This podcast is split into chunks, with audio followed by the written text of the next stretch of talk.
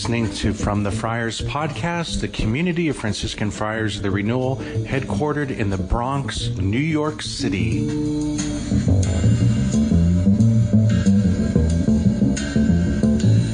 My brothers and sisters, the greeting of St. Francis. May the Lord give you his peace. Amen. I'm really excited about today's saint, St. Luke. Even though I'm not actually named after him, I'll, I'll take it. I'll take it. Praise God. Um, so I was named after Luke Skywalker.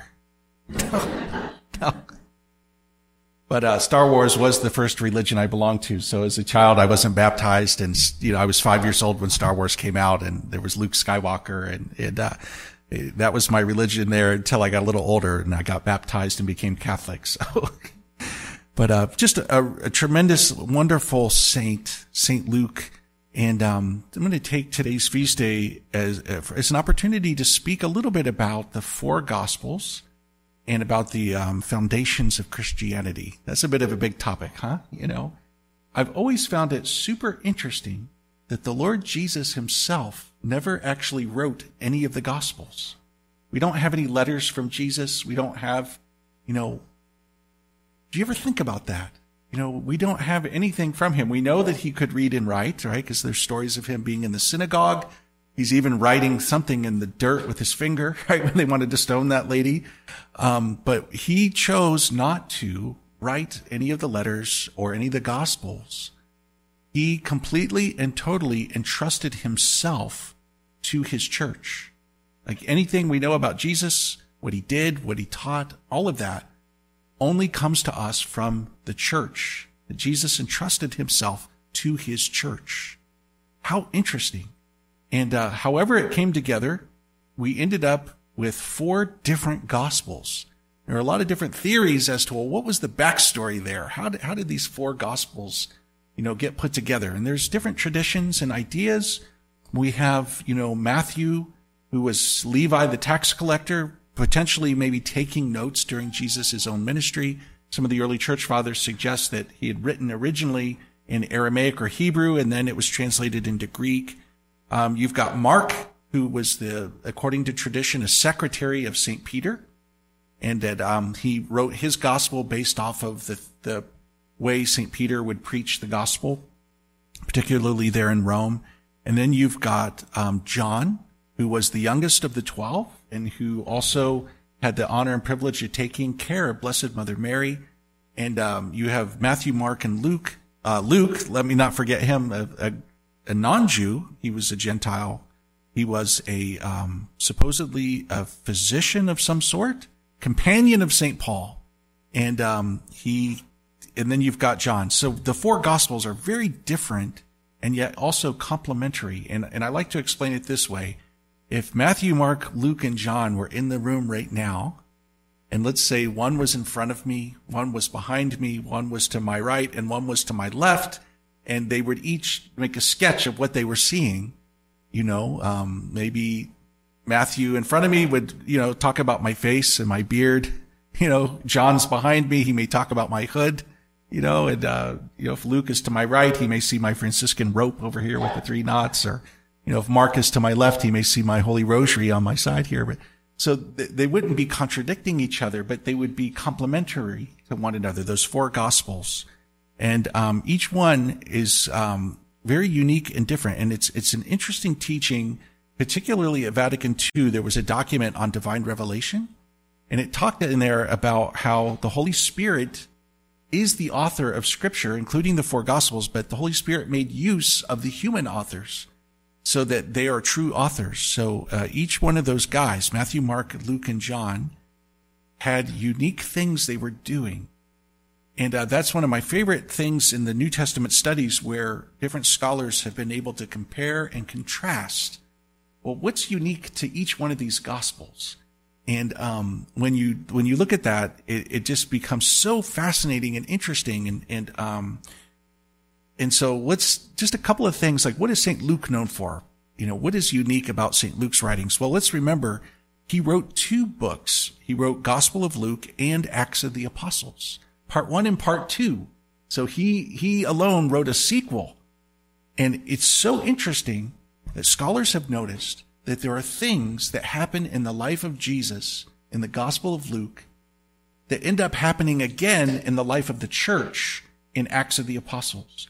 And it's almost as if the Holy Spirit had inspired St. Luke to highlight the fact that Jesus is present in the church, that the church is the body of Christ, and the things that the Holy Spirit did in the life of Jesus is now the Holy Spirit is doing in the life of the church. It's um, a Christocentric ecclesiology, which is, uh, you know, a theology of the church that is centered on Christ. I find that incredibly beautiful. Um, St. Luke highlights the working of the Holy Spirit. So often he'll keep mentioning that. And he also highlights the importance of prayer. So often, uh, Luke alone will, will mention, and Jesus was praying. Very interesting. Luke highlights the importance of women. Again and again and again, it's Luke who will include double examples. There'll be the male example, then the female example of different stories and parables, right? There's the lost sheep, and then there's the woman looking for the lost coin. And, and in that way, he has a beautiful theology of the feminine. And of course, it is St. Luke who give, gives us the most details about our Blessed Mother, Blessed Mother Mary, and some just beautiful and amazing things that he preserves for us there. St. Luke also has a tremendous highlight on the presence of Jesus in the poor. We heard that in the opening prayer at Mass here. And uh, as Franciscans, we have a great love for that, that aspect. So there are all these interesting things that are very unique to Luke. But out of all of them, I think by far my favorite is Luke's emphasis on God's mercy. Luke has this story that no one else has the parable of the prodigal son from Luke 15. We know that famous story, the, the younger son who goes off and squanders his inheritance on sex, drugs, and rock and roll. Okay. and then the older brother who's, you know, straight laced, but his heart is far from the Lord. And then there's that merciful, the forgiving father. That, that parable from Luke 15 is sometimes I've, I've wondered if that was the only thing we had of Jesus' teaching, it would have been enough. It's so profound. It's so beautiful. It's so encouraging. The parable of the prodigal son from Luke 15. And it highlights a tremendous mystery of God's mercy that God loves us and that he wants to forgive us our sins and that he's always welcoming us back. It's shocking. It's shocking. You know, the, the, the father in that parable would have had every right to be angry at that son. And, you know, it would have been completely justified. He'd want to give him a smack, you know, like, and, um, he doesn't. His, his love, his mercy is absolutely shocking. And there's one detail in particular from that parable which I can't stop thinking about. And it's interesting. The younger son goes away, right? And he's gone to a, a faraway land for a life of sin. And then he has this big conversion, right? He hits rock bottom. He has a big conversion. He's on his way back to the home, house of his father.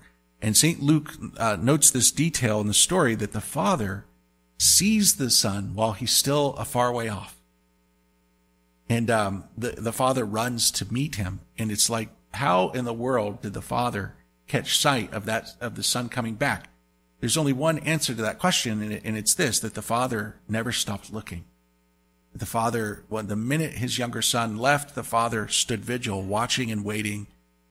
I think it, it's implying that he was praying for his son, and this becomes such an amazing image for us about God the Father. Like, how many times did Jesus tell us that God the Father is constantly watching us. You know, he, he knows us so intimately.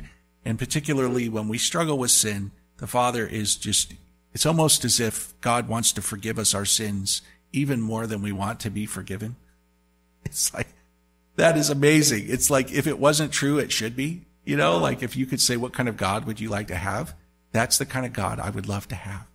And it's just amazing that that's the God we actually do have. That is reality his tremendous love, his tremendous mercy, his, his uh, welcoming, longing to have us with him, to uh, forgive us, to heal us, to reconcile us.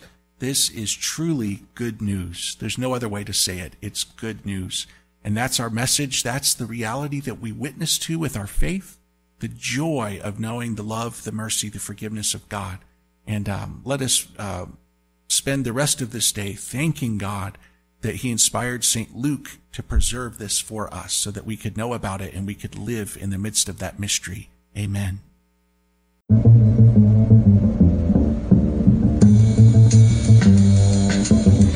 You've been listening to From the Friars podcast, the community of Franciscan Friars the Renewal. Please visit us at franciscanfriars.com or on social media, CFR underscore Franciscans.